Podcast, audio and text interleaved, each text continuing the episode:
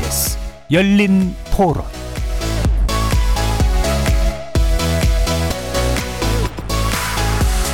안녕하십니까. KBS 열린 토론 정준희입니다.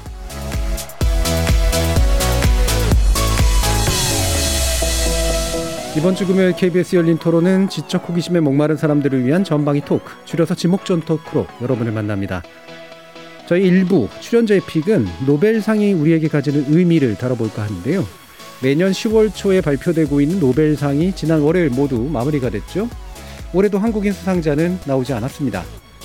우리나라는 지난 2000년에 김대중 대통령의 노벨 평화상 수상 이후 기타 분야에서는 노벨상 수상자가 아직까지 전무한 상황인데요.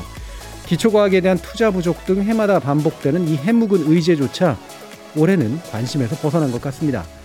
우리에게 노벨상이 가지는 의미는 무엇인지 노벨상에 대한 전방위적 고찰 잠시 후 이어가겠습니다. 후반부 제작진의 pick은 굿즈 문화의 확산, 그것의 명과 암입니다. 최근 소비 문화의 중심축으로 떠오른 2030 세대의 관심과 기업의 마케팅 전략이 맞물려 형성된 이른바 굿즈 문화, 즉 콘텐츠와 연계된 실물 상품 문화가 확산하고 있는데요. 이런 문화적 추세의 배경, 그리고 그 이면에 드리운 그림자는 무엇인지 2부에서 짚어보겠습니다. KBS 열린 토론은 여러분이 주인공입니다. 문자로 참여하실 분은 9730으로 의견 남겨주십시오. 단문은 50원, 장문은 100원의 정보 용료가 붙습니다. KBS 모바일 콩, 트위터 계정 KBS 오픈, 그리고 유튜브를 통해서도 무료로 참여하실 수 있습니다. 또 이제 콩에서도 보이는 라디오로 만나실 수 있습니다. 시민 논객 여러분의 뜨거운 참여 기다리겠습니다. KBS 열린 토론 지금부터 출발합니다.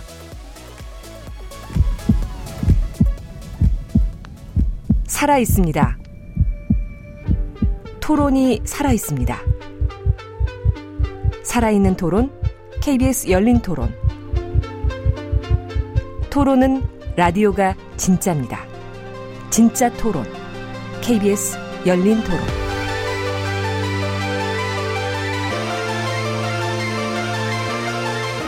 자, 오늘 함께 해주시는 분들 소개해 드리겠습니다. 냉철한 마음 탐구자, 신경인류학자 박한선 박사 나오셨습니다. 네, 박한선입니다. 사람, 사랑, 공감의 소설가 서유미 작가 함께 하셨습니다. 안녕하세요. 서유미입니다. 규정을 거부하시는 한국 여성 변호사의 손정희 변호사 함께 하셨고요. 안녕하세요. 손정입니다. 오늘 개인 사정으로 자리를 비우신 이종필 교수님 대신에 세상의 모든 뇌는 행복해질 권리가 있다고 주장하고 계시는 뇌과학자 장동성 박사 나오셨습니다. 안녕하세요. 장동선입니다. 자, 이렇게 뇌과학자, 신경인류학자, 소설가, 법률 전문가까지 각기 다른 전공, 개성, 지식을 가지신 네 분의 출연자와 함께 만들어가는 지적 호기심에 목마른 사람들을 위한 전방위 토크, 줄여서 지목전 토크 시작해 보겠습니다. KBS 열린 토론. 과학적 관심이 있어요. 의료 쪽으로 해서 노벨상 타고 싶어요. 타기 힘든 거 아니에요? 우리나라에서 한 분 받아갔다고 막 학교에서 막 그런 얘기하면 힘든 것 같아요 타기. 중학생이요. 학교에서 배우는 수학이나 과학이요. 여러 가지 실험도 해주시고 그렇게 가르쳐주고 계세요. 나라에서 지원이라 해야 되나? 그런 걸 좀 많이 해줘야 될 것 같아요. 노벨 과학상은 학문이잖아요. 연구를 많이 해야 하고. 근데 그쪽에 투자가 안 되고 인력 양성이 안 되는 거고요. 우리는 그 학교 교육이 기초 교육이 안 돼서 그런 것 같아요. 우리도 노벨상 같은 거는 예, 많은 그 수제 인재들이 있었는데 여지까지 타지를 못했어요. 그래서 학교 교육을 근본적으로 다시 시정을 해야 될 것 같아요. 저희도 좀 교육 방식 바꿔서 창의적인 그런 교육들을 많이 받아야 되지 않나 그렇게 생각합니다.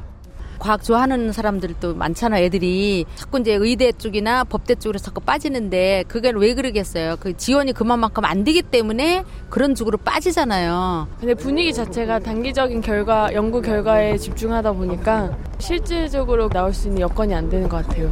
좀 10년 20년 넓게 바라보고 지원에 좀 더 적극적으로 해줘야 되지 않을까 생각합니다 자, 오늘 출연진의 픽 노벨상인데요. 어, 오늘 안 계신 이종필 교수님의 향기가 짙게 어, 느껴지는 그런 주제입니다. 장동선 박사님께서 가져와 주셨어요. 어떤 취지로 함께 얘기 나누시고 싶으신 건가요?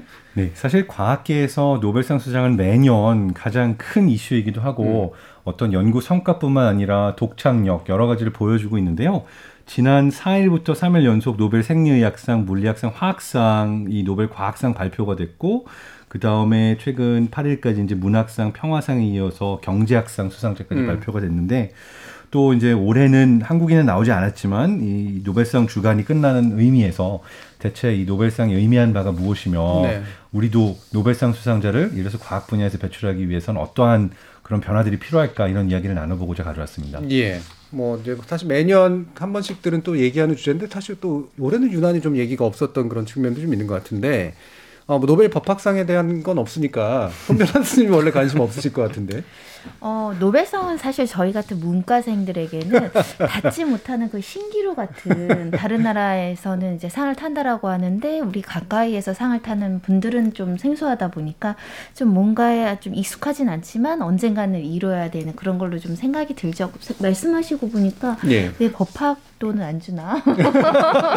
어, 그런 아쉬움이 듭니다. 자 이제 네. 문과가 탈 수 있는 상이 두 개가 있습니다. 평화상하고 문학상인데요.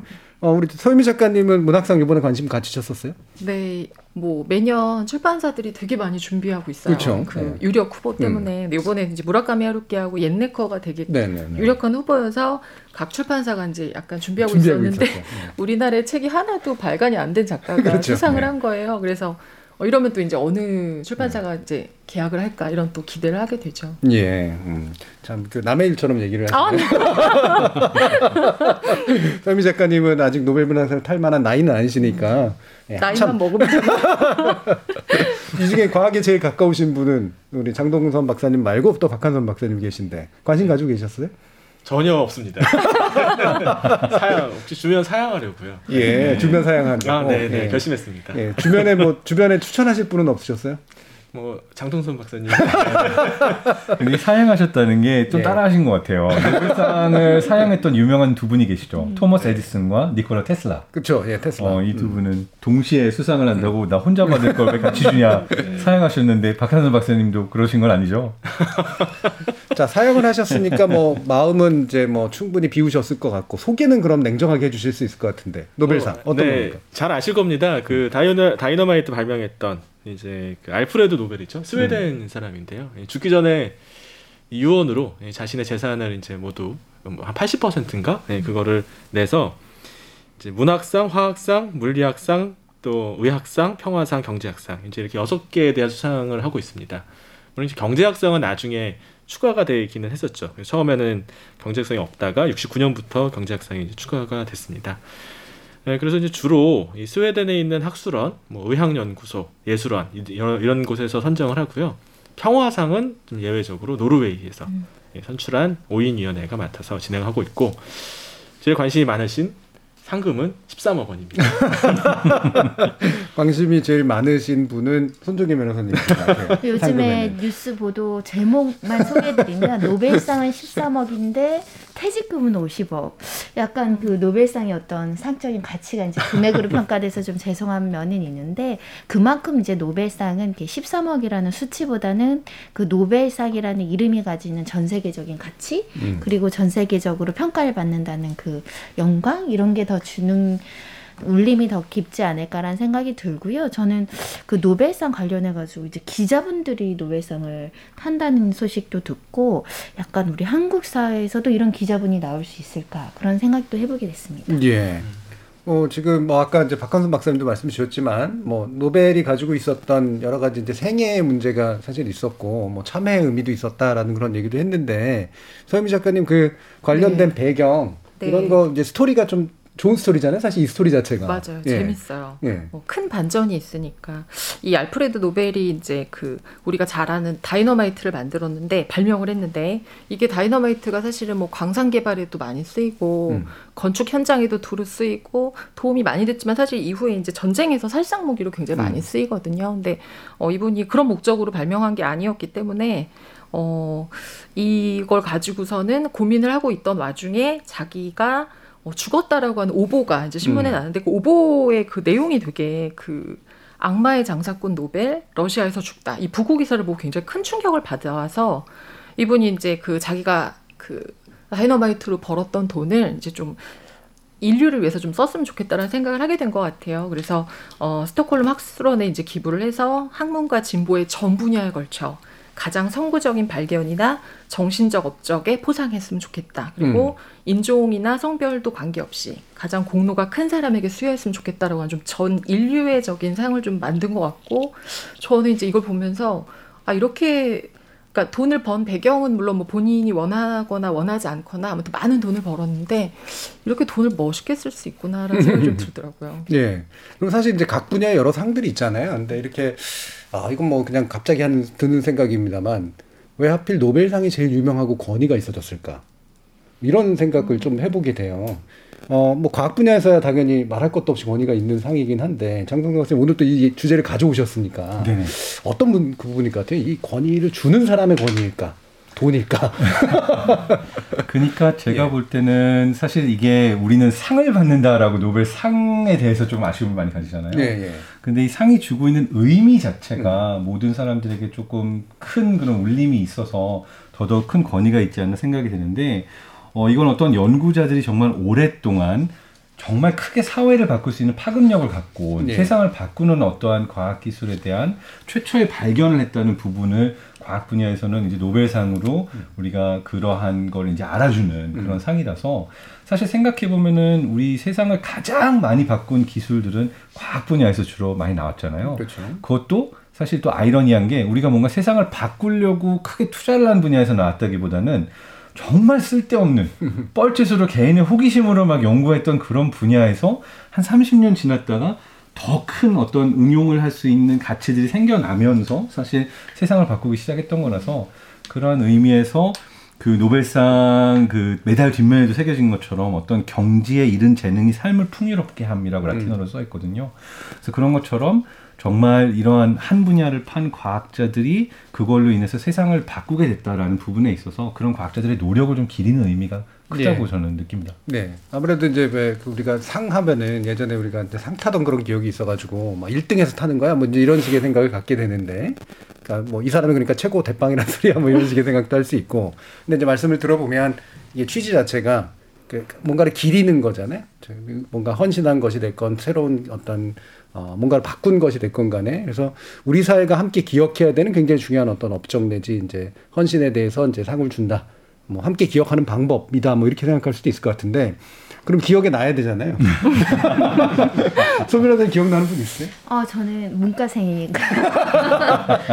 이제 아이들 위인전에 등장하는 사람 중에 어떤 상을 타신 분들이 있나 생각하면 사실은 굉장히 역사적인 인물은 많은데 이 마리키리라든가 음. 일부의 분들은 노벨상을 수상한 위인들이 포함되어 있거든요. 네, 예. 그러니까 그렇게 아이들 위인전에 포함될 정도라면 말씀하신 것처럼 여- 인류 역사에 굉장히 지대한 공을 세운 분이 많고 대대손 손 이제 기려지는 분들이 있기 때문에 어, 상을 받았다라는 데에서 권위가 오는 것 같고요. 음. 보통 저희가 상을 오래 집행을 하면 상이 좀 오염되잖아요. 권력자가 좀 그렇죠. 예. 휘두르려고 하고 뭔가 정치적인 의미를 부여해서 특정 나라나 뭐 특정 권력자한테 부합하는 사람을 어, 선출하려는 시도가 있을 것인데 노벨상도 그랬을 수 있다고 보이거든요.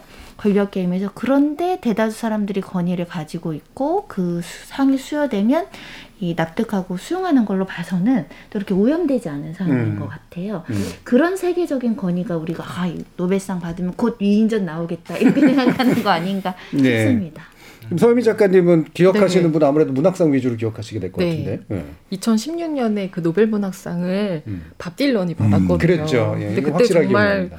너무 깜짝 놀랐죠. 충격적이었죠. 네, 네. 되게 충격적이었어요. 그래서 이제 일각에선 너무 신선하다는 반응도 있었고 또 그 사람이 그런 자격이 되냐 뭐 이런 얘기도 그렇죠. 있었고 예. 굉장히 말이 많았는데 찾아보면 사실은 더 의외의 수상도 있어요. 1953년에 윈스터 처칠이 노벨 문학상을 그랬죠. 받았거든요. 예, 예. 근데 그 사람이 회고록, 그 제 2차 세계 대전이라는 회고록으로 수상을 했는데 그때 가장 유력한 후보가 누구였냐면 해밍웨이였어요. 어허. 그래서 그런 식의 약간 좀 어떻게 보면 노벨 문학상은 특히 좀 약간의 이변이랄까 그런 게 좀 많은 것 같아요. 네, 그렇죠. 예, 뭔가 이렇게 좀 가중치를 주는 어떤 요소들이 네. 있는 것 같아요, 그때. 그, 처칠의 그 회고록의 일부가 저희 영어 교과서에 실려 있었어요. 아. 예. 어, 이 사람이 영어니까 그냥 잘 쓰는 것 같잖아요. 내용이 정말 좋다 뭐 이런 걸 떠나서 영어니까 괜히 잘 쓴 것 같은 그런 느낌 같은 게 좀 드는데 장동도 박사님 이제 뭐 아무래도 물리학 쪽에 좀 관심이 많으신가요? 상, 수상자 중에는? 저는 이제 뇌과학 분야이긴 한데 사실 뇌과학상은 없지만 노벨 생리의학상 관심이 생리의학상. 많죠. 예. 네, 그 기억에 남는 분은 이제 존 오키프 교수님이라고 음. 우리 뇌 안의 GPS 시스템이라고 보통 얘기하는 음. 장소 세포를 발견하신 음. 교수님이 있어요. 근데 이 교수님이 저희 막스 플랑크 연구소에 다녀간 지 몇 달 안 돼서 또 다른 막스 플랑크 연구소에서 강연하시는 도중에 이 상을 받으셨어요. 근데 지금까지 좀 기억이 남는 게 제가 그때 이제 박사과정 학생 중이었는데 보통 이제 박사과정 학생 중에 자존감이 많이 떨어집니다. 음. 뭔가 내가 뭘 하고 있나, 그렇죠. 네. 내가 지금 얼마나 아는 것들이 많은가 굉장히 이런 다운이 돼서 그때 이 교수님한테 그런 얘기들을 여쭤봤었어요. 음. 교수님은 원래 자기가 걸어야 될 길을 음. 잘 아셨나요? 근데 교수님께서 하셨던 이야기 굉장히 기억에 남는 게 원래 뉴욕에서 야간 학교 다니고 공부를 할 생각도 안 하시던 분이었는데 예. 어찌 어찌 하다가 이 길을 쭉 가게 되는데 그 길이 내 길이 됐다라고 하는 말씀을 이렇게 해주시면서 개인적으로 굉장히 감동을 받았고 야 이게 정말 이 대단한 상을 받은 분들도 똑같이 공부해가는 그 긴 과정 동안에 자기 자신에 대한 수많은 고민과 내가 이 길이 맞나라는 그런 생각들을 하지만 음. 결국은 어떤 믿음을 가지고 쭉 한 길을 간 것이 이런 결과까지 가게 됐구나라는 게 나름 기억에 많이 남아서 개인적으로 기억에 남는 분은 예. 존 오키프 교수님. 기억에 많이 남습니다. 어, 장동석 박사님은 되게 착하시게 받아들이신 것 같아요. 되게 삐뚤어진 사람은 그냥 아무렇게나 하다가 저렇게 얻어 걸릴 건데 이런 상까지 받을 정도의 길을 굉장히 걸었구나 이렇게 받아들일 수 있는 분도 있어서 근- 근데 이게 얻어 걸리긴 좀 어려운 생각 같아요. 왜냐하면 워낙 많은 사람들이 후보로 올라오고 예. 이 평판이나 정말 이게 그런 가치 있는 연구인지 굉장히 많은 과학자들이 그렇죠. 물어보거든요. 그래서 그런 의미에서 사실 얻어 걸리기는 좀 어렵긴 하지만 예. 그렇다고 또 전혀 정치적이지는 않다라고 또 보기도 어렵긴 하긴 합니다. 네. 네. 왜냐하면 제가 처음부터 과외 받고 막 이렇게 막 해서 공부 열심히 해가지고 토플 잘 보고 그막 이런 거 해가지고 왔는데 못 봤는데 아, 어려운 일 하다가도 이런 일 하시는데 되게 잘 받는구나 해서 능력 차이가 느껴지지도 않을까 싶어가지고요. 근데 여기서 되게 저는 중요하다고 보는 게요. 이게 평균적으로 상을 받기까지에 이제 주요 업적에 대한 논문이 나온 데는 14년. 음. 그렇죠. 그 예. 이후에 이제 그걸 인정받기까지 17년. 그러니까 결과적으로는 30년 정도를 이 분야를 파야지만 그렇죠. 입에 오르내릴 정도가 되는 분들이 봤거든요. 그래서 이 부분이 어떤 의미에 있어서는 굉장히 많은 걸 걸러내지 않나 생각해요. 그러니까 내가 보여주기 형식으로 그렇죠. 잠깐 반짝하는 거는 사실 30년 존버하기가 좀 어려워요. 존버. 굉장히 과학적인 용어를 쓰네요. 네, 요즘 언어로 말하면 네, 네. 근데 이게 정말 30년 어려운 시간입니다. 그래서 예. 그런 부분에서는 저는 개인적으로 이 그 길을 갔다는 것만으로 상을 받지 않으셨어도 이 후보에 오르고 사람들이 이런 파급력을 인정한다는 그 30년 이상의 시간만으로도 저는 respect이 좀 많이 되는 것 같아요. 그렇죠. 예, 실제로 업적도 중요하지만 그 인생을 그렇게 살아온 어떤 제가 아까 헌신의 과정이라고 표현했는데 굉장히 네. 오랫동안 그 거기에 종사해 왔고 그분의 인생에 대해 사실은 상을 드리는 것도 있는 것 같아서 특히 문학은 특히 작품의 어떤 굉장히 트렌드도 되게 중요하고 그다음에 그분에게 좀 쌓여져 있는 어떤 여러 가지 히스토리도 굉장히 중요하고 그러잖아요. 네. 그- 그런데 주어지는 상이지 않나. 뭐 뒤에서 좀 더 얘기해보고. 근데 올해는 어떤 사람들이 이제 받은 거야? 누가 후보자가 된 거야? 일단 이것도 좀 궁금한데. 네. 박한선 선생님 관심은 없으시지만 또 그런 건 잘하시잖아요. 네, 사실 찾아봤습니다. 네, 그, 뭐, 어, 훌륭한 분들이 받은 건 맞는 것 같습니다. 이 음. 노벨 화학상은요, 이, 뭐, 이름, 예, 독일의 베냐민 리스트, 그리고 미국의 데이비드 맥밀런 이제 교수가 받았는데, 그, 화학 물질이 화학식이 똑같아도, 이게 거울에 비치면은 서로 이 다른 경우가 있거든요. 예, 네. 거울에 비치면 왼쪽, 오른쪽이 똑같아 보이지만 사실 전, 전- 정반대 아닙니까? 음. 우리 얼굴도 마찬가지고. 그런데 이제 이게 그 우리가 어떤 약을 사람한테 쓰거나 할 때 이게 어떤 거울상 이성질체를 가지냐에 따라서 효과가 있기도 하고 없기도 하거든요. 음. 그래서 이약 만드는 데참 어려움이 있습니다. 음. 그뭐 흔히 이제 우리가 파킨슨병에 걸리면은 엘도파라고 하는 약을 쓰는데요. 똑같은 모양의 알도파는 뇌로 들어가지 못하거든요. 네. 그래서 이게 약을 만드는 게 참 어려운데 이번에 이 노벨 화학상을 받으신 분들이 그 한쪽의 이성 질체만을 가지는 화학 물질을 합성하는 촉매제를 음. 지금 관련해 가지고 개발을 하셨다고 하더라고요. 그래서 노벨 화학상은 점점 가면 갈수록 노벨 생화학상이다. 뭐 이제 이런 좀 비아냥거리는 생화학 쪽으로 말도 많이 가죠. 예. 예, 예. 이게 직접 인간의 이제 건강에 예, 중요한 영향을 미치기 때문에 그런 것 같습니다. 음. 또 얘기해 주시죠. 아, 노벨 물리학상은요. 그 일본계 미국인 마나베 슈쿠로 예, 그리고 클라우스 하셀만 이 독일인이죠. 그리고 조르조 파리시 이제 이분은 이탈리아 분입니다. 그래서 이 지금 기후 변화로 좀 세계가 여러 가지로 힘들지 않습니까? 그런데 아직 이 컴퓨터가 충분히 이런 시뮬레이션 기법이 개발되어 있지 않던 시기에도 기후 변화를 예측할 수 있는 모델을 만들었고 이렇게 무질서한 상황, 아주 다양한 요인들이 작용하는 그런 환경 상황 속에서 복잡한 물리 세계를 이해할 수 있는 그런 모델을 만든 분들한테 돌아갔다고 합니다. 그리고 이제 노벨 의학상은요 미국의 데이비드 줄리어스 또 역시 미국의 이 아뎀 파타푸티안 분한테 돌아갔는데 어, 이 앞으로 이제 매운 거 좋아하시는 분들 고추 드실 때 고추 먹으면은 몸이 화끈화끈 좀 열이 나는 것 같거든요. 아 그때마다 이 노벨상을 생각하실 수 있을 것 같습니다. 바로 이 우리가 열감을 느끼고 촉감을 느끼는 수용체가 어떤 식으로 나타나는지를 연구했던 분들이고 예. 결과를 가져왔던 이제 이런 과- 과학자들인 것 같습니다. 노벨 문학상은요.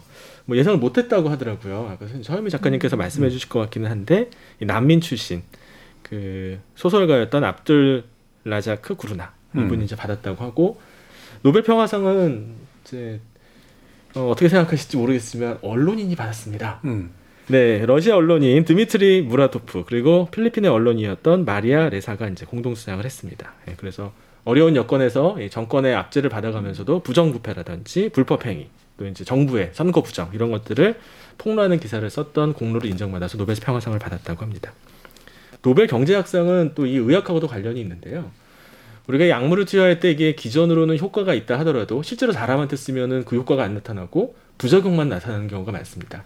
그래서 이 기존상에서는 아무리 효과가 있고 메커니즘은 확실해도 사람한테 반드시 임상 실험을 해야 그 약을 쓸 수 있거든요. 네. 근데 경제학도 사실 마찬가지일 수 있습니다. 이 경제학의 여러 이론들은 이론적으로는 맞지만 실제 상황에서는 들어맞지 않는 경우가 많은데 바로 이런 부분에서 이 경제학적 이론을 실제 세계에 적용을 해서 나타나는 결과가 이론적으로 예측되는 것과 다를 수 있다. 즉 실증적인 경제 모델을 만들어야 된다. 이런 이런 연구를 했었던 데이비드 카드 그리고 조슈아 앵그리스트 그리고 구이도 임벤스 음. 등한테 경제학상이 돌아갔다고 합니다. 예. 뭐 실증 모델에 관련해서는 그 모델 자체지만 또 우리 우리나라에서 많이 논의됐던 건 이제 최저임금제가 실제로 이제 고용하고 연관되는 데 있어서 어떤 것이 있느냐라고 하는 걸 실증적으로 또 규명하는 데 굉장히 큰 역할을 한 분으로 또 알려져 있는데요. 이게 이제 다양한 분들이 이제 좀 있고 이제 들어보시면은 어떤 거는 아 그런가 보다 하는데 어떤 거는 그게 뭐냐가 싶은 그런 영역도 있어서 확실히 전문성의 문제가 좀 있는데 중요한 거는 이제 오늘 또 이 얘기를 하는 게 아까 장동선 박사님도 말씀 주셨지만 아 우리나라는 평화산 말고는 받을 게 없나? 아직은 통일은 안 됐으니까 통일되면 한번 또 받는다 뭐 이 정도의 생각뿐이 좀 안 되잖아요. 그리고 문학상 물론 이제 이따가도 얘기해 주시겠지만 뭐 후보자들은 계속해서 나오고는 있는데 국내에서 어떤 후보들이 좀 있을 수 있나 어떻게 보세요, 박- 장동선 박사님? 이게 이제 매년 노벨상 후보로 거론되는 분들이 계시긴 했습니다. 음. 근데 이게 사실은 많이 잘못 알려지고 나가게 된 게 노벨상 후보가 어떤 분이 올라간다라고 하는 것은 사실 노벨위원회에서 극비에 붙여집니다. 그렇죠. 그리고 나중에도 어떠한 기준으로 어떻게 선정됐는가는 50년 후에나 공개가 되는 예. 거라서 알 수가 없는 건데 보통 이제 국내에서 후보로 거론되시던 분들은 클라리베이트 애널리틱스라고 하는 데서 논문 피인용 지수 음. 그러니까 얼마나 이분의 그 과학 논문을 다른 연구자들이 많이 인용했는가 이걸 기준으로 이제 임팩트가 높은 분들을 많이 고르긴 하는데요. 사실은 그 자체만으로 노벨상 수상자로 거론이 되기는 조금 어려운 부분들도 있습니다. 그러니까 사실은 한 두세 가지를 더 우리가 고려를 해야 되는데 아까 말씀드린 것처럼 존버 얘기했는데 한 분야에 굉장히 오래 있어야 그 분야 연구자들이 또 다 알아주거든요. 예. 근데 우리나라 같은 경우는 어떤 의미에서 사실 그 트렌드는 굉장히 잘 따라가요. 그러니까 새로운 기술이 나왔다, 이게 굉장히 그렇죠. 핫하다라고 그러면 그 어느 나라보다 이 연구 분야의 연구 논문들이 쏟아져 나오고 굉장히 빨리 트렌드를 따라가는 쪽은 있긴 합니다만 굉장히 진득하게 아무도 알아주지 예. 않더라도 오랜 기간 동안 한 분야에서 이제 이름을 남기기가 조금 어려운 연구 환경이 약간 구조적으로 그렇죠, 그렇죠. 존재하는 부분도 있고요. 또 하나는 이게 좀 슬픈 얘기지만 다른 쪽에서 이제 이런 네트워크 분석을 한 적이 있어요. 음. 전 세계에서 이걸 수상하시는 분들이 다 결국 엮이고 엮인 사이 아니냐. 네. 어느 정도는 맞아요. 그렇죠. 이게 특정 예를 들어서 막스 플랑크 연구소에서 많이 나오고 음. 올해 같은 경우 또 프린스턴 대학교에서 많이 나오고 특정 학교나 특정 교수 밑에서 연구했던 연구자들의 연구자들의 연구자들의 네트워크가 약간 뭐 거의 친인척 관계처럼 이게 학문계의 친인척 음. 네. 관계처럼 얽혀 있어가지고 그 서클 안에서 노벨상이 나오는 경우들이 많거든요. 그러한 부분에서 봤을 때도 지금은 또 우리나라 연구자들이 그러한 네트워크도 많이 나가기는 했습니다만 네, 네. 조금은 약간 그 지난 수십 년 동안 상대적으로 음. 그러한 네트워크 중심에 있기보다는 약간 변방에 있었다라고도 볼 수가 있긴 한데 음. 또 지난 한 10년, 15년 동안 많이 바뀌었어요. 10년, 20년 동안 연구자들이 굉장히 많이 음. 해외에 나가서도 일을 해서 이제 앞으로 또 몇십 년 동안 우리가 기대해 볼 수 있을 만큼 굉장히 학문적인 업적을 자신의 분야에서 조용히 쌓으셨던 한국 분들이 많아서 앞으로 음. 기대할 수 있긴 한데 어쨌든 지금까지는 그 여러 가지 조건으로 봤을 때 그이 노벨상 후보자로 거론이 되고 투표를 받기는 조금 어려운 부분들이 있지 않았나 생각이 되는 부분이 있습니다. 예. 소미 작가님 이제 우리나라 문학가들은 몇 명 늘 이름 오르는 사람 있잖아요. 네. 그 맨날 그 저기 전화 기다리신다는 분들도 계시고. 근데 문학계에서 실제로 가능하다라고 생각하고 계세요? 어, 일단은 이게 노벨문학상 후보가 되려면 음. 해외 번역 출간이 많이 돼야 돼요. 그래야 그렇죠. 그쪽에서 읽고서 이제 후보에 올릴 수 있기 때문에 우리나라는 사실 그동안 번역 출간이 많이 안 되는 그냥 몇몇의 작가만 좀 알려지는 상황이었는데 그래도 어, 최근에는 젊은 작가들의 책도 그렇고 많은 음. 그 작가들 책들이 좀 어, 해외 번역이 되는 추세거든요. 그래서 해외에서 이제 한강 작가님이 맨부커상을 타면서 네. 또 많이 더 알려져서 한강 작가님, 뭐 이승우 작가님도 되게 많이 거론되고 황석영 작가님이 사실은 네. 좀 제일 유력한 그래도 후보이시지 않을까라는 생각을 많이 하고 계세요. 고은 시인님이 고은 시인님이 이제 미투 때문에 예, 이제 예. 평판이 많이 안 좋아지면서 아마 후보에서는 많이 좀 힘을 잃지 않았나 생각이 들고 요번에 이제 상을 탄이 그 소설가 압둘라 자르크 구루나 이분이 이제 탄자니아 음. 국적의 그 소설가이신데 어 이분이 이제 식민지 얘기와 그다음에 난민의 얘기를 이제 쓰셨거든요. 어 물론 이제 평생 영어로 작업을 하시긴 했지만 근데 이분 이제 수상이 그 아시아나 아프리카 그 작가들이 이제 수상한 게 굉장히 오랜만인데 어 2017년에 이제 가주오 이시구로가 사실은 상을 음. 타긴데 그 네. 작가는 일본 사람이지만 이제 영국 국적으로 상을 네. 탔었거든요. 그래서 어 제3세계 작가들이 상을 탄 게 오랜만이긴 하고 근데 이번에 노벨상 수상자들 이렇게 보니까 여성 수상자가 없더라고요. 음. 어, 그래서 또, 어, 좀 다양한 그 인종이나 뭐 이렇게 음. 좀 나라는 좀 또 확대가 되긴 했는데, 어, 좀 남성 편향적이었다라는 생각이 좀 들기도 해요. 음, 네. 알겠습니다. 자 이렇게 이제 뭐 우리나라에서도 이제 문학이나 또는 이제 평화상 외에는 문학이라든가 과학이나 이런 부분에서 이제 앞으로는 가능성을 높여가는 건 맞는데 아까 어, 장동건 박사님도 말씀해 주셨지만 이게 결국은 한 분야를 오래 팔 수 있을 만한 그 연구 공력을 키울 수 있는 환경이냐. 네, 두 번째로는 이제 일단 이른바 주류 네트워크에 해당하는 그 개에 들어갈 수 있는 그런 측면에는 아직까지 좀뭐 이른 면이 좀 없지 않은가. 그다음에 뭐 흔히 얘기하는 기초과학 투자 이런 부분야 얘기를 하시는데 아까 일본은 참 많단 말이에요.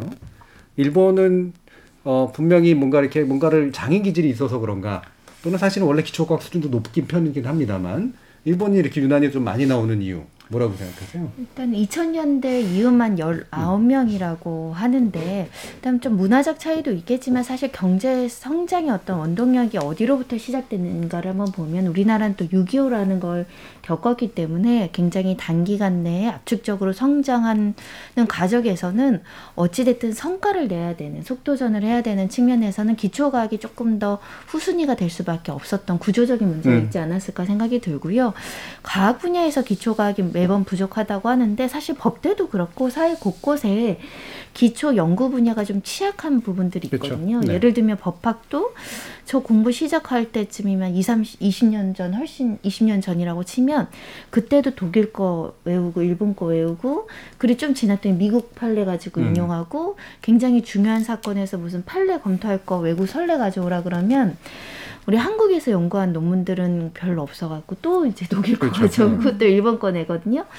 그런 만큼 우리가 이제 연구자들에게 너무 좀 박하다 그런 생각을 많이 하는 게 대학에서 연구원으로 활동하면 거의 이제 뭐 최저 월급 받는 분들이 많아서 생계형 문제 때문에 연구자로서 성장하는 걸 중도에 포기하는 연구자들이 나오지 않게 하기 위해서 음. 좀 문화가 바뀌어야 되지 않을까 또 성과 중심적인 것도 바꿔야 되지 않을까 특히 법학도 이러다 보면 계속 외국 것만 차용해서 연구하게 되지 실질적으로 한국 토대로 한 법학도 연구하는 거에 한계가 나올 수 있을 것 같거든요. 새로운 예. 법리를 연구한다던가 어떤 제도를 연구한다는 데 있어서 마찬가지로 과학도 조금 누가 결정을 해줘야 될까요? 그러니까 과학 기업의 분야 문화, 뭐 예.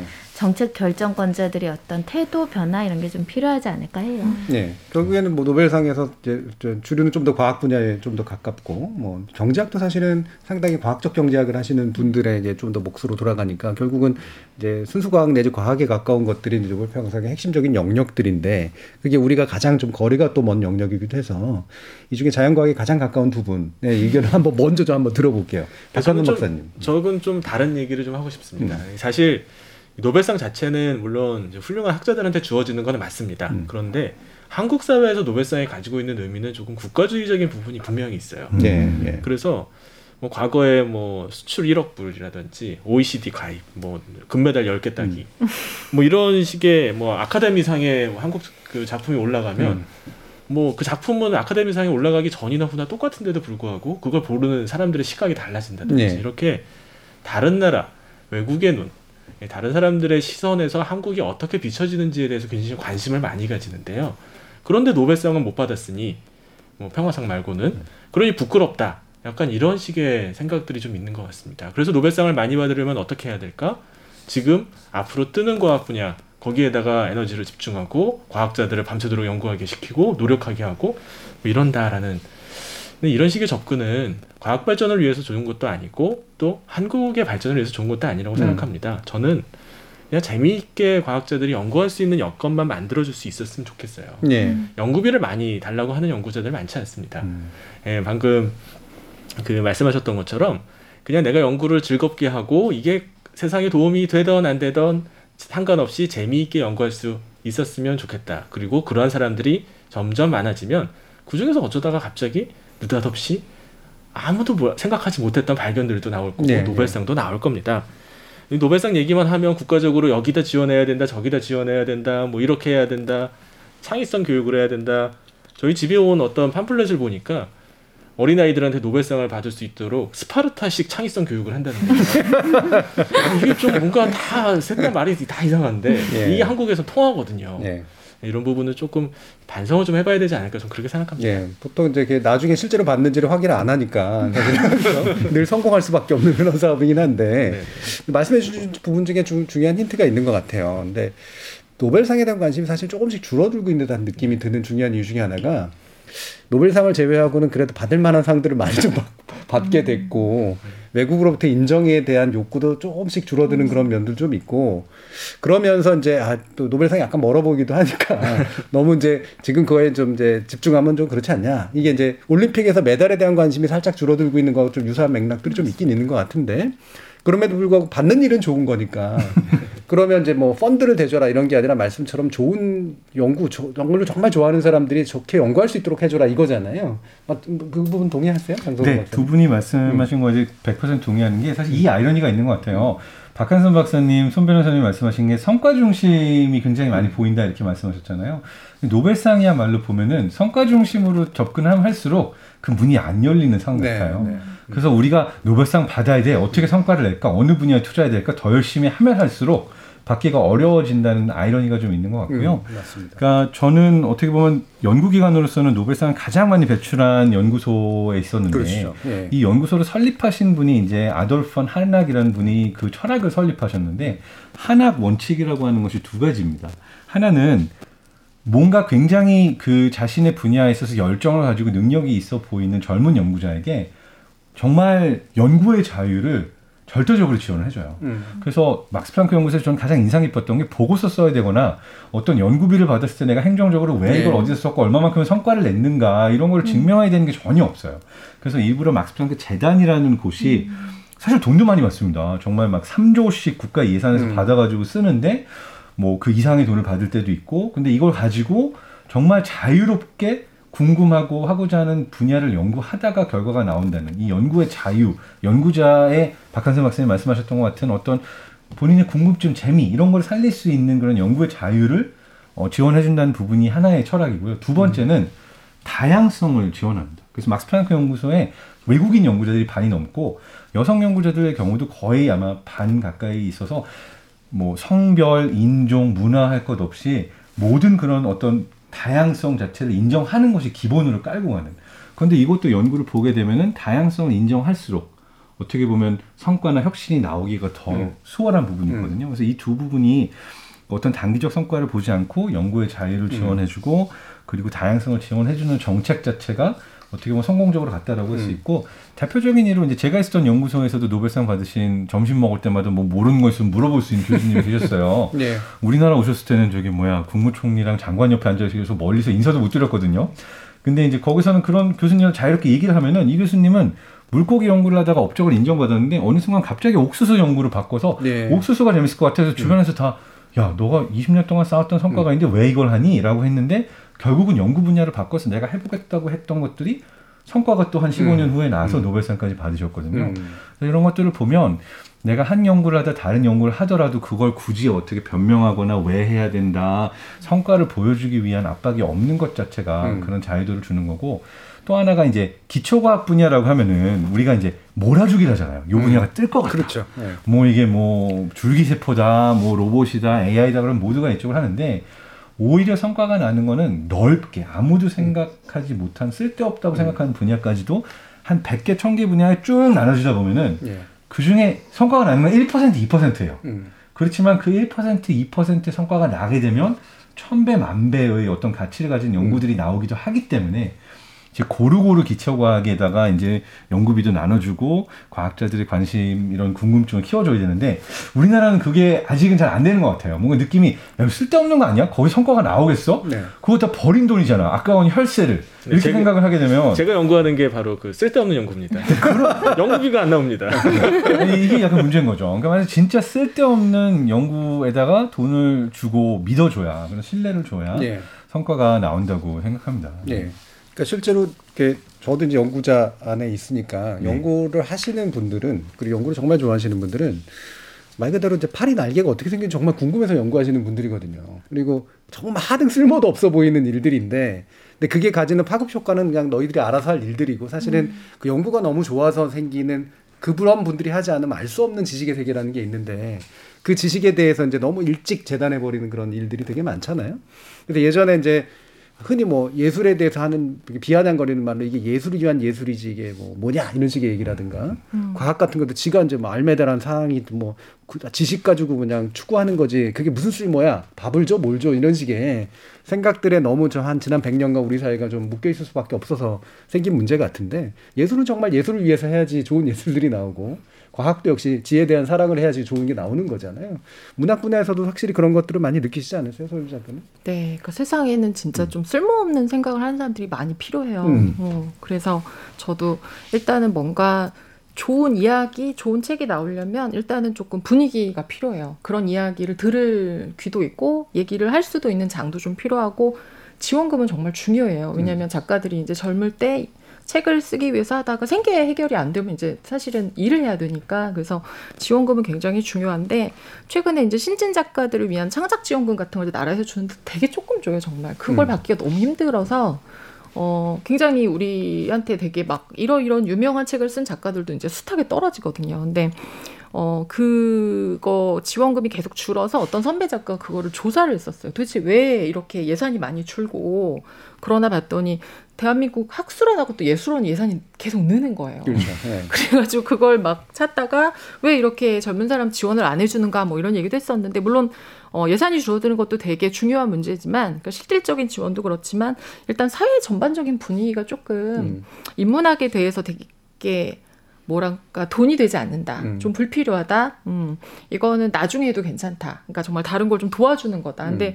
이런 분위기는 물론 전반적인 분위기도 있지만 전반적인 분위기가 그렇다고 모두가 그렇게 가는 건 사실 옳지 않거든요. 특히 이제 되게 중요한 위치에서 발언하는 사람들, 예. 중요한 사안을 좀 정확히 결정하는 분들이 뭔가 분위기가 잘못돼도 좀 잡아줄 필요가 있는데 그분들이 더 나서서 음. 예를 들면 뭐 인문학 무용론에 대해서 얘기를 한다든가 뭐 대학에서 어 그 기업이 원하는 뭐 인재를 해야지 뭐 이렇게 대학에서 이런 거 해도 되겠냐라는 이제 얘기를 하면서 그런 걸 보면서 제가 이제 어 물론 그런 생각을 하는 사람들도 있죠. 그렇지만 그런 걸 보면서 모든 인간이 꼭 취업을 하기 위해서만 대학에 가는 건 아니고 또 모든 인간이 다 쓸모 때문에만 공부를 하는 건 음. 아닌데 어 다양한 의견들에 대해서 조금 더 많은 좀 고민이 필요하지 않나 이런 생각이 음. 좀 들어요. 네, 인문학은 몇 번의 죽음기가 있었죠. 스티브 잡스 덕분에 한번 죽음기가 왔다가 결국에는 그 인문학 분야에서 흔히 약간은 이제 자조적으로 하시는 말씀인데 그 결과로 이제 사모님을 위한 인문학이 됐다.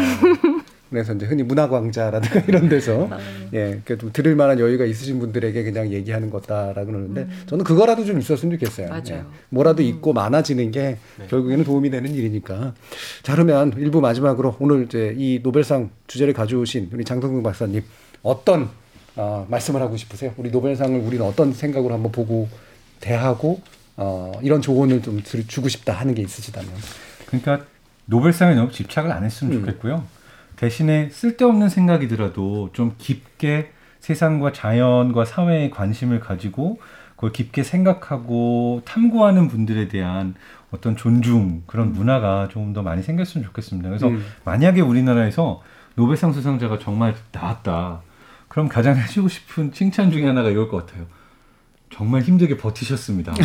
그렇죠. 잘 버텼다. 그래서 이것이 나왔다라고 음. 하는 그래서 그런 어떤 쓸데없음에 대한 그리고 굉장히 그 다양하게 할 수 있는 어떤 관심들 이런 것들에 대해서 우리가 좀 더 열린 마음으로 음. 받아들일 수 있는 사회가 되면 어떤 부수적인 효과로 노벨상이 나올 수도 있는 거지 음. 모든 것은 이제 노벨상을 만들어 보자라고 이런 걸 돌린다고 나오는 상은 아닐 것 같다 예. 이렇게 정리해 볼 수 있을 것 같습니다. 음. 장동서 박사님께서 아까 이제 그 존버라는 과학적인 용어를 써주셔서 제가 이제 비슷한 이제 문학적 용어로 말씀을 드리면 쓸고퀄이라는 말이 있어요. 요즘 젊은 친구들이 쓰는 말 중에 쓸데없이 고퀄러티.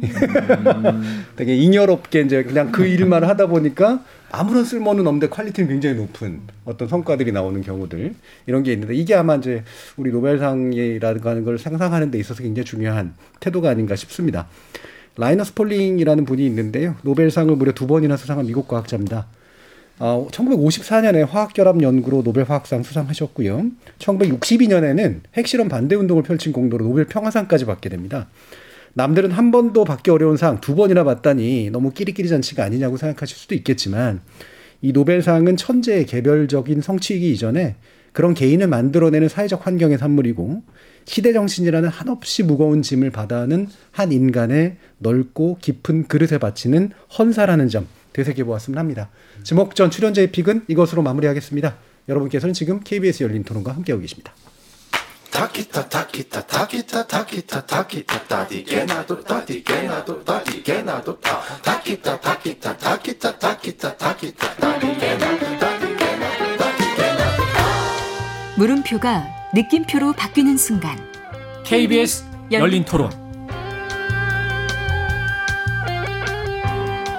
BTS 굿즈 사고요. 맥주 사고, 그 다음에 뭐 껌 같은 거 이런 거 사고, 머그컵 사고, 머그컵 들어있는 맥주 사고. 어, 일단은 뭐 그 사진이라든가 그 이런 컨텐츠가 마음에 들어가지고, 그리고 제품도 사실은 나쁘지 않아서. 아이디어가 신선하고 그래서 관심이 가고 재밌어요. 굿즈 산 적도 없고 줄 서고 싶지도 않고 찾아본 적도 없고요. 특이하다라는 부분에서 많이 끌리는 것 같은데요. 이제 뭐 SNS에 올리는 용도일 수도 있고 다 개인 만족이니까 그런 부분을 기업들도 잘 캐치했다고 생각하고요. 사실 돈 되는 부분이니까 잘 되니까 별 해결망측한 거 다 나오는데 나쁘다고는 생각하지 않아요. 다 시장에서 소비자의 선택에 따라서 수요가 결정되는 거기 때문에 트렌드니까 뭐 지금 먹히는 거고 그렇게 너무 이게 몰리는 걸로 인해서 문제가 많았잖아요. 뭐 음료 사놓고 버리고 가는 것도 있었고 직원들이 시위한 것도 그렇고. 근데 전 이해가 되긴 하거든요. 이제 이벤트에 있어서도 그런 부분을 잘 생각하고 해야 되지 않을까. 그 기업에서는 마케팅의 일환으로 하겠지만 우리나라는 굿즈에 대한 열풍, 관심, 선호도가 약간 비정상적으로 좀 높은 부분이 좀 있는 것 같아요. 지적 호기심에 목마른 사람들을 위한 전방위 토크. 2부 주제는 굿즈 문화 확산의 명과 암입니다. 뇌과학자이신 장동선 박사, 신경인류학자 박한선 박사, 소설가 서유미 작가, 손정희 변호사 이렇게 네 분과 함께 하고 있는데요. 아마 이제 굿즈 뭐 이제 이게 참 우리말로 옮기기가 좀 안 좋긴 합니다만 대략 옛날에는 기념품, 판촉품이라고 했던 뭐 아마도 이제 문화적인 컨텐츠하고 좀 연결됐거나 특정 인물하고 연결된 어떤 기획화된 상품 같은 것이라고 볼 수가 있는데 이게 이제 스타벅스 문제로 논란이 좀 됐었고요. 오징어 게임으로 또 화제가 되기도 했었고 지금 이제 문재인 대통령 초반기에 같은 게 인기가 굉장히 좋을 때는 또 대통령 굿즈 그래가지고 또 상당히 또 여러 가지 확장되는 그런 모습까지 보여주기로 했는데 아 아까 보면 굿즈 줄 안 섭니다 이런 분들 계셨잖아요. 정말 관심 있는 분과 정말 관심 없는 분으로 아마 나뉠 것 같긴 한데 자 한번 나눠 봅시다. 어떻게 나눠질지. 손정희 변호사님 어느 쪽이세요? 저는 세모일 것 같은데 세모 굿즈 쪽이에요? 뭐? 아이돌 음. 어렸을 때 뭐 연예인들 쫓아다니면서 사본 적이 한 번도 없다가요. 음. 최근에 최근에. 캠핑에 빠져가지고 아. 이제 캠린이라고 하는데요.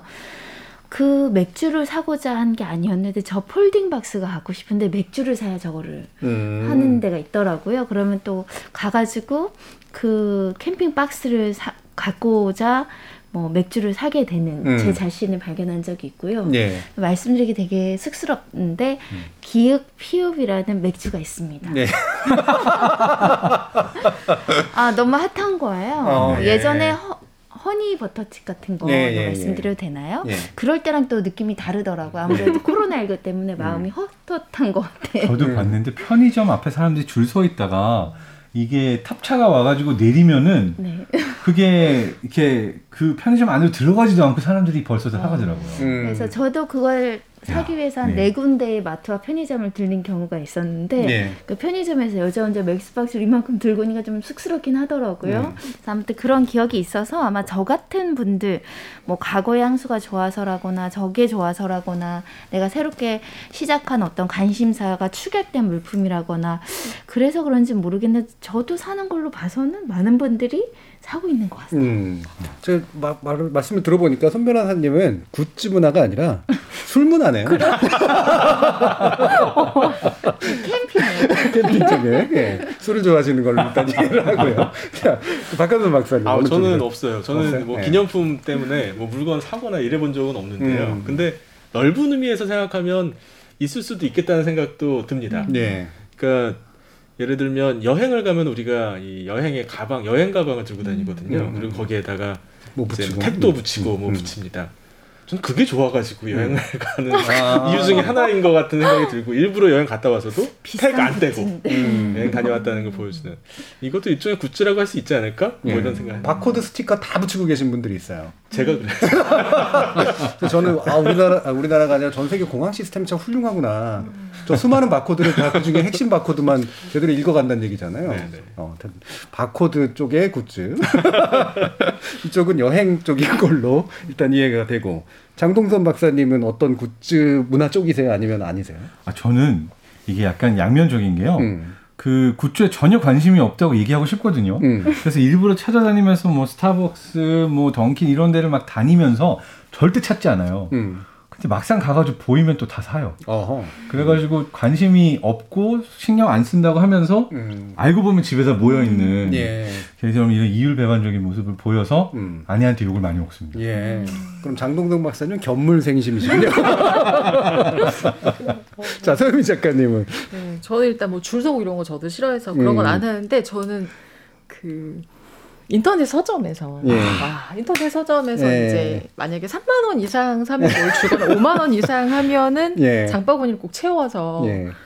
받게 되면 책꽂이, 책베개, 책갈피, 컵, 머그컵 뭐 이런 거. 있잖아요. 예. 네. 뭐 에코백. 음. 그래서 이게 모으니까 진짜 집에 많더라고요. 음. 엽서, 뭐 막 요즘은 그 테이프도 있어요. 음. 그 테이프에 그 맞아요. 구정이 예, 그렇게 예, 그거 이렇게 해서 거. 하는 예. 것 그것도 있고 그래서 어, 줄은 안 서지만 앉아서는 계속 이렇게 하는 그런 것 같아요. 음. 음. 서유미 작가는 개미지옥 스타일이시구나.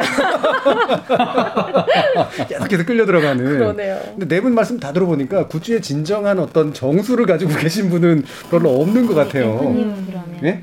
저요? 뭘 모으세요? 네. 어, 저는 굿즈를 안 좋아합니다. 비슷하신 분. 네, 굿즈는 안 좋아하는데 그건 있어요. 그러니까 그뭐 여행이라든가 뭐 이런 것처럼 특정한 내가 이제 어딘가를 가서 거기에서 이제 가장 기념이 될 만한 뭔가 하나 정도는 가지고 와가지고 이제 소장하고 싶어 하는 거. 네, 그런 거는 있고요. 혹시 자석 사시는 편인가요? 자석을 사진 않아요. 네, 자, 냉장고에 붙이는 거 싫어해가지고. 주로는 뭐 엽서나 아니면 뭐 예를 들면 이탈리아 갔다 오면 거기서 그려진 그림이나 뭐 이런 거 아, 하나씩. 엽서. 네, 그런 것들인데, 음, 지금 이제 그 박한수 박사님께 그럼 이걸 물어봐야 될 것 같은데, 굿즈 시장에 대해서도 관심이 있어요? 아, 뭐 굿즈에 관심이 없으니까 시장에 대해서도 관심도 없- 예. 없죠. 근데 이제 굿즈 관련해서 떠오르는 게 하나 있긴 있습니다. 음. 그 혹시 화물 숭배라는 말 들어보신 적 있으세요? 음, 화물 숭배. 네 네. 영어로는 cargo cult라고 음. 부르는데요. 이제 멜라네시아나 이 남태평양 일부 섬에 이렇게 고립되어서 살고 있었던 사람들이 이제 탐험가들이라든지 혹은 2차 대전 때 이제 미군들이 거기 가서 각종 이런 구호 물자들을 뿌리고 온 겁니다. 배도 오고 비행기도 오고 또 비행장도 건설을 했습니다. 처음 생전 보지도 못했던 라디오, 콜라, 초콜릿, 스팸 뭐 이런 것들을 접하게 된 거죠. 그런데 2차 대전이 끝나면서 이제 떠났어요. 그러니까 그 사람들이 그거를 만들기 시작합니다. 이 원주민들이 지푸라기를 가지고 라디오를 만들고 그리고 배, 비행기도 없는데 활주로를 닦고 예, 그리고 예. 사람들이 귀에다가 무슨 이어폰 같은 거를 이제 막 가짜로 만들어서 나무를 만들어 가지고 비행기를 유도하는 행동도 하고 종교적 의식처럼 그렇게 한 일이 있었습니다. 이걸 화물 이제 숭배라고 하는 현상인데요. 이 일부 판촉물에 대해서 사람들이 과도할 정도로 매달리는 현상이 바로 이거라고 생각을 합니다. 음. 비교적 저렴한 가격에 그 브랜드가 주는 상징적 의미를 내가 소유하고 그렇죠. 가지고 예. 나의 일부를 만들 수 있다는 믿음이 밤을 새서라도 그 물건을 가지기 위해서 기다리고 마시지도 않은 커피를 수십 잔씩 사가지고 그 기념품을 가지고 싶어하는 마음으로 이어진다. 이렇게 생각한다면 이 굿즈라고 하는 거는 단순한 유행이나 문화가 아니라 이 사람들의 뭔가 더 나보다 낫고 좋고 제가 되고 싶어하는 동일시되고 싶어하는 대상에 대한 강력한 현대인들의 갈망을 드러내는 그런 한 일, 단면이 아닐까 음. 이렇게 생각합니다. 그러니까 인간의 본연적인 어떤 심리 안에 내재되어 있는 거고 특히나 현대 사회에 와서는 이것이 좀 더 강하게 표출될 수 있는 여러 가지 어떤 기반들이 좀 있다 이렇게 보시는 거네요. 내가 이제 어떤 거를 진짜 사고 싶은 게 있죠. 사실 저는 뭐 고급 스- 스포츠카 사면 좋을 것 같아요. 비싸서 근데 어떻게 삽니까? 그거. 그런데 싸 미니어처는 산다. 미니어처는 음. 살 수가 있습니다. 하지만 돈 주고 살 수 있는 건 안 돼요. 음. 돈 주고 살 수 있는 건 누구든지 천 원, 이천 원 주고 살 수 있거든요. 굿즈는 한정품이다. 특징이 한정품입니다. 음. 그러니까 싼 가격에 시간이 많은 사람이 가서 기다려가지고 내가 원하는 걸 살 수 있다. 이게 이 자본주의 사회에서 내가 원하는 것을 비- 싼 값에 사서 나, 나와 동일시 시킬 수 있는 바로 그 지점을 딱 노리고 있다. 저는 음. 그렇게 생각합니다. 네, 그러니까 선망하는 것, 동시에 이제 아무나 가질 수 없는 것, 네, 이두 가지 요소를 지적해 주신 셈인데, 자 지금 박하선 박사님 냉철하게 마음을 탐구해 주셨는데 이런 마케팅이나 이런 흐름의 배경에는 뭐가 있다고 생각하세요? 일단은 제 분석보다는 음. 일단은 그 유통 분야, 소비 트렌드를 이제 연구하시는 음. 분들에서 이제 검색량 자체가 많이 늘었다라는 거죠. 이제 판촉물은 예전에는 끼어 파는 음. 그냥 사이드 정도 곁들이는 정도의 수준이었는데 이게 그게 핵심적인 그 부분이 됐다라는 건 이미 마케팅 분야에서 어 이것을 같이 끼워서 팔았던 이것을 같이 일대일로 팔았더니 원래는 공정거래법에 끼어 팔기는 금지됐거든요. 불공정 거래행위거든요. 예. 본질이 흐려지면 그렇죠, 안 되는데 그렇죠. 예. 일단 그게 이제 시장에서 유효적절하게 마케팅 효과가 굉장히 엄청나다라는 평가를 받았던 것 같고 특히 이제 대규모 전 세계적인 스타들 이제 알라딘 아이들은 알라딘 같은 뭐 음. 굉장히 유명한 애니메이션 그리고 이제 BTS를 좋아하시는 아미들 음. 제가 어떤 경험을 했냐면 이렇게 자선 행사에 누가 왔는데 어, 어 되게 비타민 C를 파는 게 있는데 BTS 광고가 있는 게 있었어요. 예, 예. 그걸 하나 하나를 되게 비싸게 팔아도 다 사, 사가시더라고요. 그것도 사죠. 예, 네, 예. 그것도 하나의 굿즈여가지고 예. 어떤 소비 트렌드 이런 것들이 그 사람들 팬들은 이걸 산다라는 것이 조금 영향이 있었던 거 아닌가 생각이 들고요. 또 펭수 열풍이 불었을 땐 펭수 용품이 없어서 음. 정말 구하지 못해서 사람들이 줄 섰던 기억도 있고 평창 겨울 올림픽 때 반다비 그리고 소랑 이거 뭐 우산으로도 나오고 인형으로도 나오고 서로 서로 경쟁적으로 샀던 기억들이 있어서 어떤 그 시대를 관통하는 어떤 대세, 열풍, 그리고 핫한 트렌드를 갖고자 하는 욕망이 여기에도 이제 있는 거 아닌가라는 생각이 드는데 굉장히 많이들 선호한다라고 합니다. 심지어는 그 초창기에 문재인 대통령이 만든 먹는다라고 했던 문 브랜드 예. 커피. 커피. 예, 그것도 따라 하시는 분들도 있어서 다양한 요소들이 결합이 돼서 이거는 꼭 사야 돼. 나는 꼭 사야 돼. 음. 이런 사람들이 소비를 주도했다라는 게 시장의 어떤 분석입니다. 예. 그러니까 이- 그 유럽이나 이런 데 가보면 영국에서 제가 이제 있었으니까 근데 그 왕실의 상품을 파는 데가 있거든요. 음. 근데 이게 저는 지금의 굿즈의 어떤 굉장히 중요한 어떤 전 초창기 형태인 것 같아요. 근데 왕실에서 음. 파는 건 일단은 품질이 한 10단계로 검증이 돼서 사는 그러니까 왕실에 납품된다 그러면 일단 굉장히 좀 비싸게 잘 어. 팔리고, 거. 예. 네. 그러니까 이게 그 퀄리티를 검증하는 거죠. 그다음에 왕실에서 이런 걸 쓴다 그러면 그거를 이제 버킹엄 궁전이나 이런 데 앞에 가보면 기념품점들이 있는데 이게 이제 아침의 상에서 나오는 그런 접시야라든가 뭐 이런 거. 그러니까 아까 박한수 박사님도 얘기해 주셨지만 뭔가 이렇게 숭배하거나 좀 멀리 있는 대상이 쓰는 물건과 유사한 것들을 나도 쓸 수 있어라고 생각하는 거. 왕은 될 수 없지만 그렇죠. 왕이 쓰는 물건을 쓸 수 있는 거죠. 음, 네. 이런 이제 심리들 이게 이제 점점 점점 이제 다양한 종류의 굿즈로 이제 막 확대되고 있는 것 같은데 그렇다면 이게 아까 한정적인 요소도 얘기하셨잖아요. 이게 한정판 이런 건 일본 친구들이 굉장히 잘하는 그런 건데 어, limited edition이라고 부르는 거 이게 우리나라에도 좀 도입이 되고 있는 걸까? 우리나라도 이제 점점 그런 문화 단계로 좀 가고 있는 걸까? 어떻게 생각하세요? 이런 마케팅에 대해서 장동선 박사님. 네, 그 한정판 때문에 이제 인기를 얻게 된 부분들이 아까 말씀하셨던 기육 피육 맥주 같은 경우도 사실 처음에 그런 부분들이 작용했다라고 음. 한 한정판으로 나왔다가 약간 이런 옛날 물건이긴 하지만 뭔가 되게 모던한 느낌으로 나온 음. 거 인기를 끌었죠. 저는 그걸 이제 심리적으로 그게 포모 현상하고 관련이 있는 것 같아요. 그러니까 fear of missing out라고 그래서 예. 뭔가 나만 놓치는 예, 뭔가를 굉장히 싫어하는 음. 나만 어떠한 정보나 어떤 트렌드에서 뒤처지는 걸 싫어하는 사람들이 굳이 관심이 없더라도 이게 한정판이고 다른 사람들이 사면 뭔가 나도 안 사면은 뒤처지는 느낌 때문에 더 트렌드가 되는 부분도 있는 게 하나가 있는 것 같고요. 말씀하신 것처럼 어떤 일본에서의 덕후 문화 우리가 음. 오덕후라고 음. 하고 오타쿠라고도 하는 이야기도 하는데 이게 예전엔 굉장히 부정적이다가 사실은 이게 누군가가 가지고 있는 취향, 그 매니아라고 이제 서양에서 많이 하죠. 음. 그러한 것들을 대변하는데 저는 그러한 것들이 어떤 의미에 있어서 되게 약한 연결의 고리를 사람들 사이에 만드는 것이 아닌가라는 생각을 가져요. 그러니까 뭐냐면 축구 팬들끼리 어, 똑같은 그 내가 좋아하는 축구 선수의 옷을 산다든지 아니면 그것도 굿즈의 형태로 가진다는 것은 우리가 같은 팀이고 같은 선수를 좋아한다는 어떤 동질감을 만들잖아요. 그러니까 그것이 미니언즈가 됐건 아니면은 특정 맥주 브랜드가 됐건 내가 좋아하는 어떤 제품을 내가 사면서 일종의 코드로서 되게 루즈한 되게 약한 고리로서 다른 사람들과 연결되는 느낌을 가지고 싶어하고 동질감을 느끼고 싶어하는 것이 또 하나 이런 그 어떤 무의식적인 트렌드이지 않나 음. 무엇보다도 현대 사회에서 우리가 이런 양면감을 갖고 있거든요 뭔가 사람이 그립고 동질감을 느끼고 싶은데 실제로 사람들하고 너무 가까이 가거나 어울리고 싶진 않아요 네네네. 그러니까 사실은 되게 그냥 나 혼자 있고 싶고 사람들이 너무 가까워오는 게 불편하지만 또 다른 한편으로 외로운 거죠. 음. 그럼 그 사이점에 있어서 뭔가 다른 사람들하고 연결된 느낌도 주면서 나만의 어떤 고유한 취향을 보여줄 수 있는 그 중간점의 표현 방식이 굿즈일 수도 있지 않을까 생각해 봅니다. 음. 그 그런 말씀 이제 아까 이제 뭔가 소외되는 것을 배제되는 것을 두려워하는 그런 마음과 동시에 그러니까 귀속되는 마음과 적당히 거리를 두고 싶어하는 마음 이 두 가지 모순적인 것이 나타난다 이렇게 얘기하셨는데 이게 이제 소셜 미디어가 등장하면서 점점 더그 강화되는 것 같아요. 아무래도 소셜 미디어는 grouping을 하게 되고 그 그룹을 하- 만들게 되면 그 안에서는 이제 소문이 도는데 그 소문에서 내가 배제되는 것 같으면은 빨리 따라가고 싶고 이런 게 있으니까 특히 요즘에 이제 논란을 불러일으킨 스타벅스의 그 머천다이징 상품은 예전부터도 커뮤니티라든가 소셜 미디어에서 언제나 주기적으로 계속해서 화제가 됐었거든요. 뭐 이를테면 특정 상품을 타기 위해서 요즘 최근에 이제 그 뭐 텀블러 이런 거 말고라도 어 특정 상품을 타기 위해서 예, 쿠폰을 모아야 되잖아요. 근데 그 쿠폰을 모아가지고 커피를 사고서 커피는 놓고 가고 그 상품만 사가 가지고 가는 이제 이런 사람들이 있다. 저를 주시면 참 그렇죠. 이쪽 이쪽 가, 가난한 분들한테 커피 드리면 되는데. 그럼 킵해 두셨다고 가난한 예술가가 오면 그렇죠. 항상 좀 대접하라고 하시면 좋을 텐데. 예, 그렇게 해서 한번 예술가들한테 돌리고 자기는 그 상품 갖고 이러면 좋을 것 같긴 한데. 예, 어, 서유미 작가님 이런 이런 모습들 이렇게 보고 네. 많이 좀 느끼세요? 그좀 특이하다라는 느낌 같은 거 드세요? 그러게요. 저도 음. 그 굿즈 받기 위해서 커피는 안 마시고 아저 음. 커피는 됐고요. 네. 뭐 이렇게 하고 네. 가시는 분이 있다는 기사를 보고 사실 좀 많이 놀랬었어요. 근데 그런 분들도 있을 수 있을 것 같아요. 그러니까 음.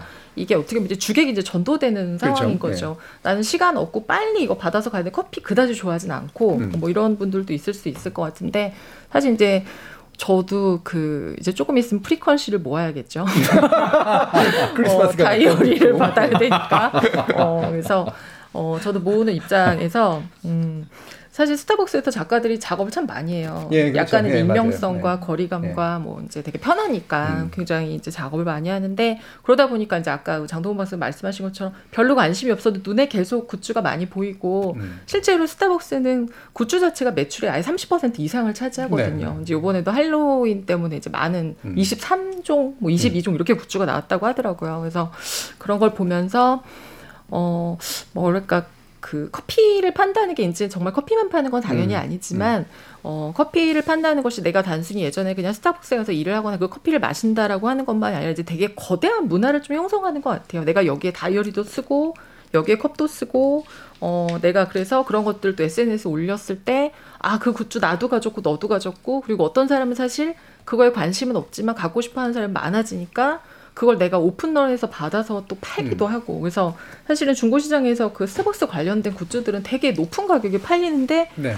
정말로 금방 팔리더라고요. 금방 팔리죠. 그래서 네. 그걸 또 어떤 약간 요즘에 또 중고 거래가 워낙 활발하니까 그런 걸 또 굉장히 재미삼아서 하시는 분들도 있어서 이게 되게 다양한 그 어떤 기호와 이익이 모여서 이 문화를 좀 형성하는 것 같아요. 네, 그쪽 분야에서 전문용어로 되팔렘이라고 그러죠.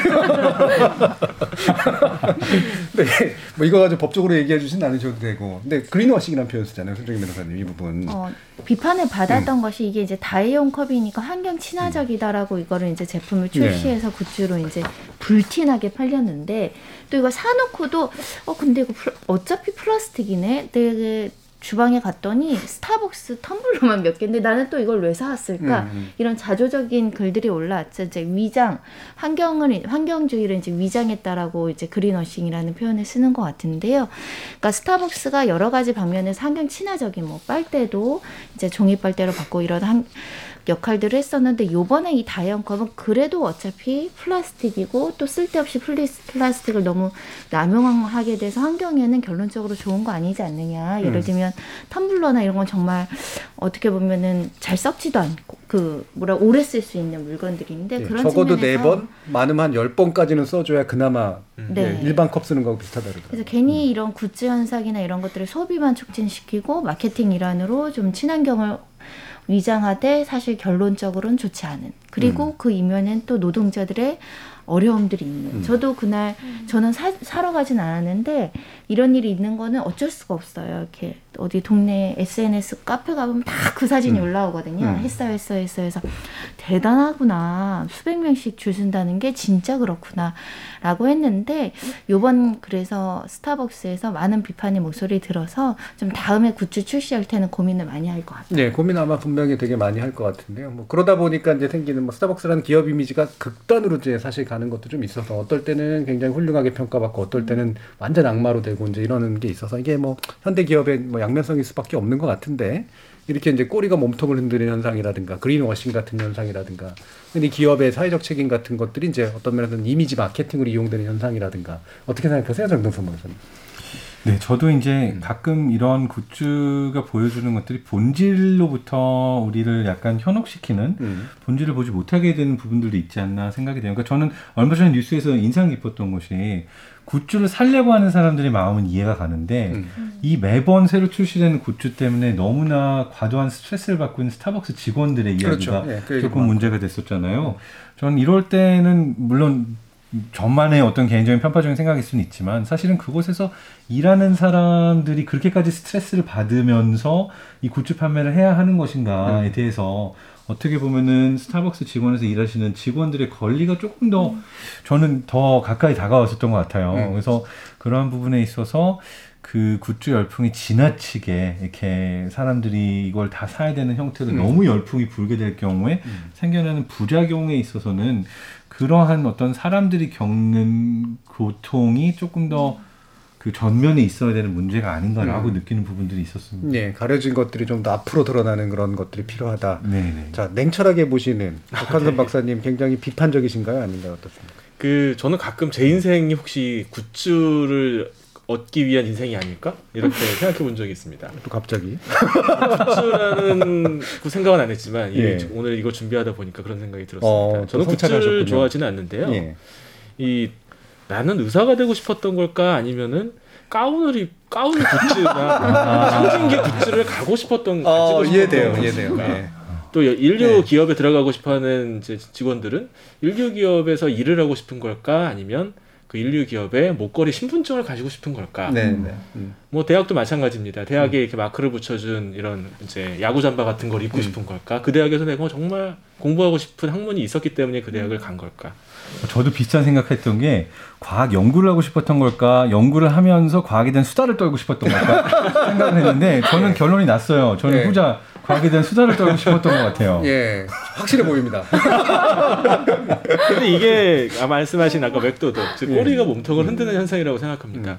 이, 이 단지 가운을 입고 싶고 뭐 목걸이 좀 해보고 싶어서라면 진짜 의사가 되고 싶었던 사람은 못 하는 거거든요. 그렇죠. 네. 스타벅스에서 커피를 마시고 싶었는데 굿즈를 사고 싶은 사람이 너무 줄을 많이 서서 발길을 돌려야 됐던 음. 커피 애호가는 뭐 손해가 그게 크진 않겠지만 예. 이 현대인들이 가지고 있는 물씬 숭배, 상징에 대한 집착이 진짜 그 일을 잘할 수 있는 사람들한테 기회를 박탈하는 그런 좀 부작용도 있다고 생각을 하거든요. 음. 그래서 이 굿즈라고 하는 건 이 사람들이 정말 애착을 느끼고 자신의 마음을 쏟을 곳이 아 그렇게까지 없는 걸까? 음. 그냥 판촉품이면 아 이거 귀엽네, 재밌네, 어 이거 아이디어 좋네라고 하는 정도라면 좋았을 텐데 왜 그걸 수백 잔이나 손해를 보면서까지 사고 음. 싶어 했을까?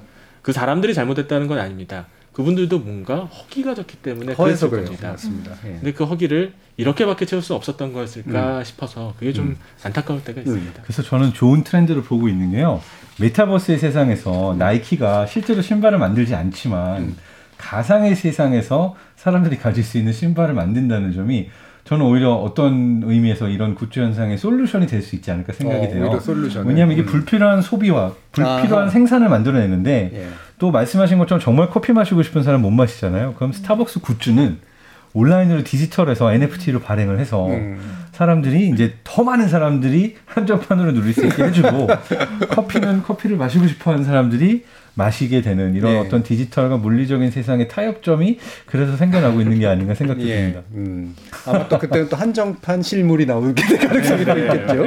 그럼 마지막으로 소유미 작가님 어떤 말씀해 네. 주시고 싶으세요? 저도 그 스타벅스 직원들이 트럭 시위할 때 썼던 그 음. 문구가 되게 인상적이었는데, 그러니까 너무 이벤트하고 프로모션이 이제 계속 진행이 되다 보니까 우리가 1년 내내 진행하는 마케팅 이벤트, 이벤트보다 매일에 커피를 팔고 싶다. 그 파트너들이 음. 이제 사실 다 커피를 만들고 싶어서 커피가 좋아서 이제 들어갔었는데, 물건을 파는 사람이 너무 되어버렸다라고 하는 그 얘기가 되게 이제 마음 아프게 다가왔었고 그래서 박한선 박사 말씀하신 어 우리 진짜 삶에 대한 그 본질에 대한 생각을 좀 하게 되는 것 같아요. 저도 스타벅스에 커피를 마시러 가는가 작업을 하러 가는가라는 네. 작업하는 척하는 작가가 되고 싶은 건가 아닌가? 소변 한 사님 마지막으로. 어, 일단은 굿즈도 좋고 그 모든 것은 좋은데 결국 사람이 중심이 돼야 되니까 사람 네. 관계에 관계를 치거나 그 사람의 불편함을 주면서까지 굿즈 문화에 현혹되거나 또는 굿즈를 마케팅으로 좀 가혹하게 이용하는 것은 자제해야 된다. 이렇게 굿즈 문화가 마케팅 트렌드를 지금 자- 굉장히 많이 영향을 끼치고 있다고 하지만 이거를 중재하지 못하거나 조화롭게 하지 못하면 역효과가 금방 나타날 것 같거든요. 음. 기업들에서 좀 고민을 해주시면 그렇겠죠. 좋겠습니다. 자, KBS 열린 토론 격주 금요일로 뵙는 지적 호기심에 목마른 사람들을 위한 전방위 토크, 줄여서 지목전 토크로 오늘 많은 말씀 나눠봤는데요. 네 분의 전문가와 함께 노벨상 관련 이야기, 그리고 굿즈 문화의 확산에 대한 이야기, 전방위 토크 진행해 봤습니다. 소설가 서유미 작가, 손정혜 변호사, 신경인류학자 박한선 박사, 그리고 뇌과학자이신 장동선 박사, 네 분 모두 수고하셨습니다. 감사합니다. 감사합니다. 감사합니다.